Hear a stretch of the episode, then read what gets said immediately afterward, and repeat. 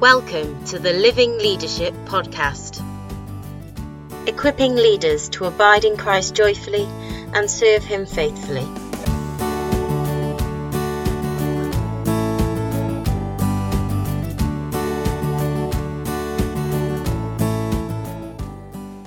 Hello, my name is Paul Coulter and I'm Head of Ministry Operations with Living Leadership. This is the third in a series of five episodes exploring aspects of pastoral care. I hope to help you have confidence in how you can ensure your pastoral care is gospel shaped. And I'm bringing you ideas that I introduced in a one off episode of the podcast in January 20. But for more about these ideas, to explore them more, you really need to join our gospel shaped pastoral care course, which runs online between March and June. In this series, we've been thinking about five M's of pastoral care motivation, methods, means, margins, and mechanics. In the first episode, we thought about the compassion of the Father as our motivation in pastoral care. In the second episode, we looked to the example of Jesus to understand how to develop loving relationships with others in humility and vulnerability as our method in pastoral care. And in this episode, we'll turn our thoughts to the Holy Spirit as we consider the means of pastoral care. Now, I'm going to say right up front that our goal in pastoral care should be the goal the Spirit leads people to, which is Christ like maturity. We've said that already in this series. Pastoral care has a goal. If it doesn't have a goal, it's not pastoral because a shepherd leads people somewhere. In the first episode of this series, I quoted from Romans chapter 8, verses 26 to 27, where the Apostle Paul says that the Spirit intercedes for us according to God's will. And if you look at those verses again in their context, you'll notice that Paul clarifies exactly what the will of God is in verse 29. It's also the definition of the good towards which verse 28 assures us that the Father God works all things together. What is that good? What is the will of God? Well, it is, verse 29 says, to be conformed to the image of his Son. That's the goal of God's eternal plan of redemption. It's not simply that people will be spared from hell, nor that they will have the record of their sins wiped out nor even that they find a way to persevere through the hardships of life in a fallen world. And true as those things are, and precious as those truths may be, there's something much greater in mind here. As a pastoral caregiver, you must never lower your hopes for the people you care for or your expectations of what God may do in them. Don't see yourself as just ensuring that they can survive. It's true that we're going to live with groaning in this fallen world. Paul describes that in Romans 8 in verses 20 to 23. It's true that the fullness of our transformation into Christ likeness depends on the redemption of our bodies, and that's future, as Paul says in verse 23.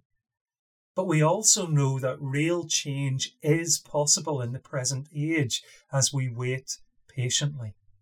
We're confident that the Spirit is at work in others, and we pray for Him to continue that work through us.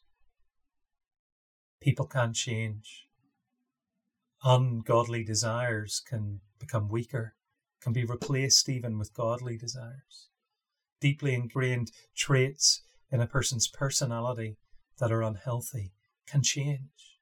People's thinking can be transformed by gospel truth. Now, of course, we've got to realize where our work as pastoral caregivers ends and the work of the Holy Spirit begins. We're called to be helpers or perhaps counselors, although, uh, as I've said, as we always say in living leadership, we do well to be careful in our use of the word counselor as it carries all sorts of connotations in the age that we live in. I'll say more about that in a future episode. But although we might be helpers, we might give counsel to people, the Spirit is the helper and the counselor like Jesus. That's what the Lord called him in John 14, verse 16. We teach truth and we call for repentance, but only the Spirit enlightens the heart and makes God's word internal, bringing growth we pray with and for the individual that God's will might be done. But as we've seen in Romans 8, the Spirit intercedes according to God's will.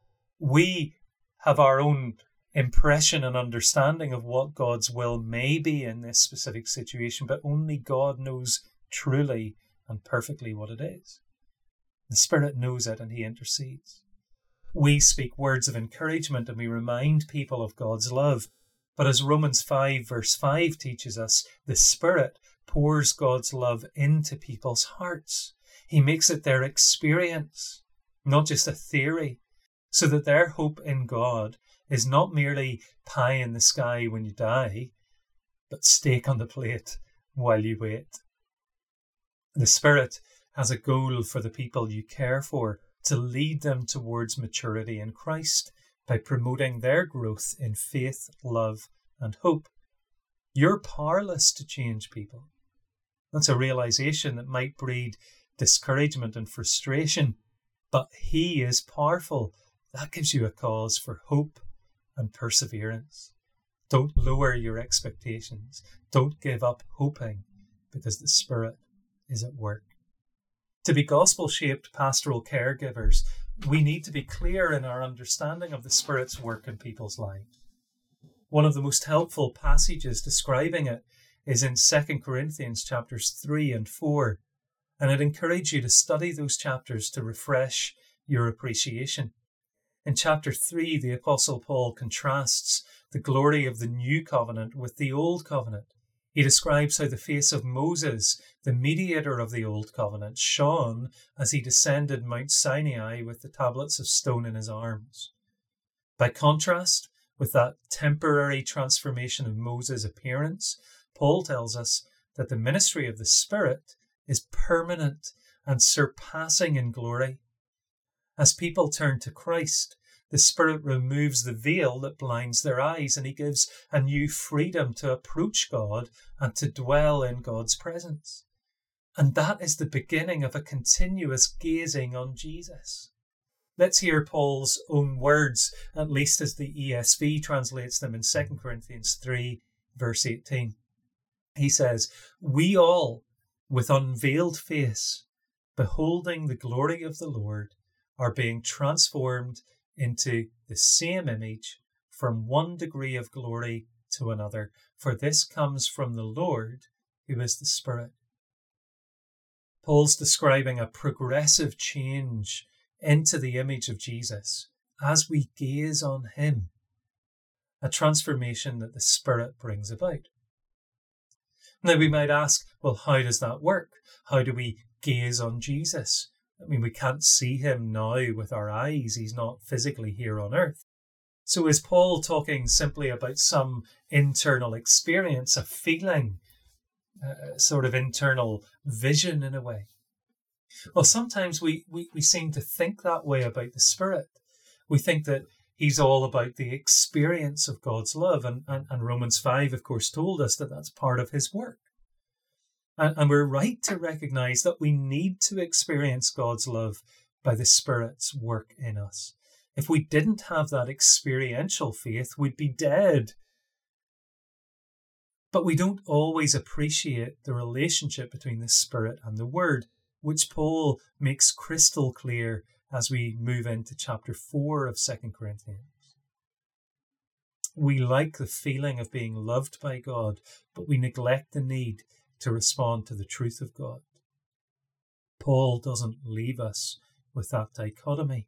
In chapter 4, he describes his ministry of presenting the truth of the gospel to people, and he uses the same image of a veil to describe people's blindness to the gospel that he used in chapter 3 to describe their blindness to Jesus. Do you get it? In other words, to see the truth of the gospel is to see Jesus. It is in the gospel that Jesus is presented to our gaze. And that relationship between the gospel and Jesus is so because the gospel is the gospel of the glory of Christ, who is the image of God, as 2 Corinthians 4, verse 4 says. It's Jesus that Paul preaches. And as people respond to his message, the Spirit shines light in their hearts in a new work of creation that was like the creation of the universe described in Genesis 1. Do you see it? The Spirit and the Word work in perfect harmony. The Spirit brings the Word to life in the heart of the believer. The truths proclaimed come to life and, and grow into Christ like character in the believer. The Spirit never works without the Word of God, and the Word is powerful because it is the sword that the Spirit wields. And that realization gives us a fresh appreciation, doesn't it, of the importance of preaching the gospel. As the gospel is proclaimed, the Spirit is at work in the lives of those who hear. But this isn't just about preaching in the sense of one person giving a, a monologue. It's also true when gospel truth is shared in pastoral relationships, most often in a dialogue. If we're going to be spirit led in our pastoral care, we need to share the truth of God's word, gospel truth, with people. We've got to help them reframe their questions and reinterpret their needs in light of the gospel. We must guide them towards an understanding of what God requires from them in the decisions they need to make. We can affirm and assure their faith in the promises of God. As we do so, we are the agents of the Spirit. And we know that the real and lasting change that we hope for in the people we care for is not generated by us, but it's His work. We simply seek to share faithfully and leave the results to Him. The Word of God tests our thoughts and it directs our emotions towards their proper goal, which is God Himself. It points the way along which the Spirit leads us to our Father. A shepherd doesn't simply care by walking with the sheep, but also by warning them of danger and showing them what makes for good food. So pastoral, shepherdly care has to involve guidance. Our great resource is the gospel and the scriptures. Christian pastoral care is never value free. We don't just accept people as they are. We do that, as we saw in episode two, but we do it with an agenda, as Paul Tripp reminded us. We do it seeking, and not a, not a hidden agenda, that would be manipulative and dishonest, but a transparent, open agenda that we believe what is good for the person is to grow in Christlikeness, which means obedience to the Word of God and surrender to the Spirit of God. That's what we seek to model. It's what we desire in our lives. It's what we think or what we know is good for them. And so we seek to learn with the other person what God's word says into their struggles and their situation in order to point them towards greater faithfulness. We feed people with the word of God and we trust that the Spirit of God will apply that truth to their lives. So, as under shepherds of the Good Shepherd, Jesus, who is the true shepherd of people's souls, we should aim to help people recognize his voice. We want them to follow Christ's voice, not ours. And that means we're going to have to make it clear when we are speaking with the authority of Scripture, here's what the Bible plainly says, and when we're sharing our best advice based on what wisdom and understanding the Lord may have given us. Those are two different categories, aren't they? One is a call of authority that we say we recognize and we think they should recognize. The other is, is the help of a friend who has their best interest at heart but has no authority over them. And we would do well to recognize the difference between what Scripture says and our opinions.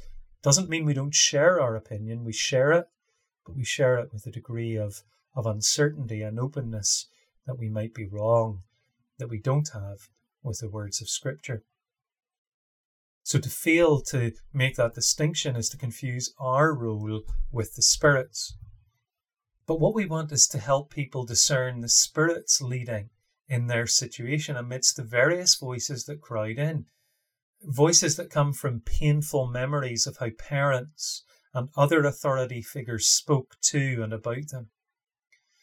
Voices that, that are the messages of popular culture from the media the press, advertising, television, movies, songs. Voices that include the subtle lies of Satan, or the voices that bubble up in the confusion of our own emotions. And through all of these, people need to hear the Spirit's prompting, the truth of the gospel. Now, thinking of the Spirit's work in pastoral care also encourages us to think of another aspect of His work, which is the giving of gifts to serve God. What gifts of the Spirit operate in pastoral care? Well, there's no single spiritual gift listed in the New Testament that corresponds to the totality of what we call pastoral care. There's no gift of pastoral care. There are, however, various gifts that contribute to a rounded understanding of pastoral care. Words of wisdom mentioned in 1 Corinthians 12:8 will be vital as we seek to skillfully apply gospel truth into specific situations. The gifts of helps referred to in 1 Corinthians 12:28 and serving mentioned in Romans 12:7 will be vital in meeting needs of others. Our relationships, actions, and words will be greatly enhanced by the gifts of encouraging and showing mercy mentioned in Romans 12, verse 8. And of course, the gift of teaching has a large part to play in giving guidance. So we recognize that some people have been given special capacities and abilities in each of these functions. And that brings for those people an additional responsibility for using those gifts and fulfilling them. And that realization that what we call pastoral care requires various gifts is a helpful pointer to the need for pastoral care to be provided by a team of diversely gifted people rather than dependent on just one individual. No one has all the necessary gifts. And we will be more effective in pastoral care if we know our own gifts and appreciate those of others so that we bring these different gifts together for the health of the body. I'll say something more about that in the fifth episode in this series. But we should also remember that just because some individuals are especially gifted in encouraging, showing mercy, helping, or speaking words of wisdom doesn't mean that others are absolved of all responsibility for this. These are all things that are expected of every believer as expressions of our love for one another. We should all seek to share wisdom, to help, to serve, to encourage, and to be merciful to one another, even as we recognize the special gifting that some people have in each of these areas. Thinking about these different gifts allows us to appreciate that there are different aspects of pastoral care. In the Gospel Shaped Pastoral Care course, I identify and explore four of these, which I think together describe holistic care for others. There are four ministries in which we need the power and the leading of the Spirit. Two of them are ministries without words, broadly covered by the category of service, as Peter describes it in 1 Peter 4, verses 10 to 11. These are presence and provision. The ministry of provision, or presence rather, means coming alongside the person as a reminder of God's presence and love, to listen well to them and seek understanding with the Spirit's help of their needs. And in the ministry of provision, we ensure that their practical needs are met realizing that that too is a spiritual ministry and that love must be shown in actions. The other two ministries involve words, they're speaking ministries to go back to 1 Peter 4 10 and 11. And those are the ministry of intercession, in which we talk to God about people, we carry them before God, and instruction, in which we talk to people about God. Four ministries presence, provision, intercession, and instruction. I could say much more about those four, and, and I will do that in the gospel shaped pastoral care course. But I want to make it clear that these four ministries are all vital and that no single person can do all of them in every situation. When we think about organising pastoral care in our churches, which we'll touch on in episode 5 of this podcast series, we need to ensure that they're all happening effectively. And we must also avoid any temptation to make sure that some of them are more spiritual than others. To be with a person or to provide for their material needs is no less a work of the Spirit than to pray for them or to share with them from the Scriptures. So, summarizing what we've thought about in these first three episodes of this series, there is no authentic, gospel shaped pastoral care outside of godly, Christ like, spirit led care.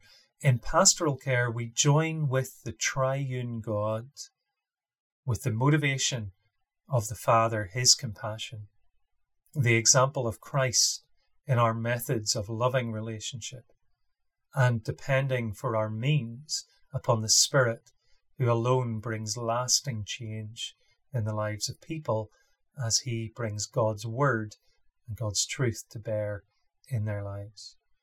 Christian pastoral care emerges from a heart that is open in relation to the indwelling presence of the pastoral God. And it proceeds by guiding people towards the goal of faith in God and obedience to His word as the Spirit guides and empowers them. All true pastoral care leads people to greater trust in, love for, and obedient service to God, the one true shepherd. So let's pray as we come to a close. Holy Spirit, we thank you that you are the helper and counselor like Christ. We need your leading, your empowerment, and the gifts you give in our care for others. Help us to listen to you, to recognize our gifts, and to follow your leading. We thank you that you know those we care for better than they know themselves, and that you are at work in them. Continue your work of changing us and them into the likeness of Christ, we pray. Conform us to the truth of the gospel. By your enabling, may we glorify the one you came to testify to, our Lord Jesus, in whose name we pray. Amen. If you want to explore these issues further and develop your heart, skills, and wisdom for pastoral care, We'd love to welcome you into our gospel shaped pastoral care course, which is delivered online on Monday mornings from March to June. To find out more and to register for the next run of the course, please visit livingleadership.org slash pastoral care. Thank you.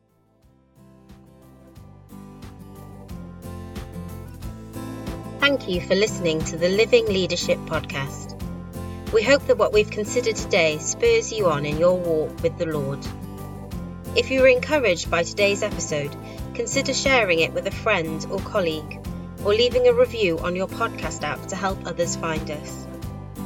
If you want to engage further with us on anything we've discussed today, we'd love to hear from you. You can find us on any major social media platform at Living Leaders or visit our website www.livingleadership.org where you'll also find more support and resources to help you abide in Christ joyfully and serve Him faithfully. God bless.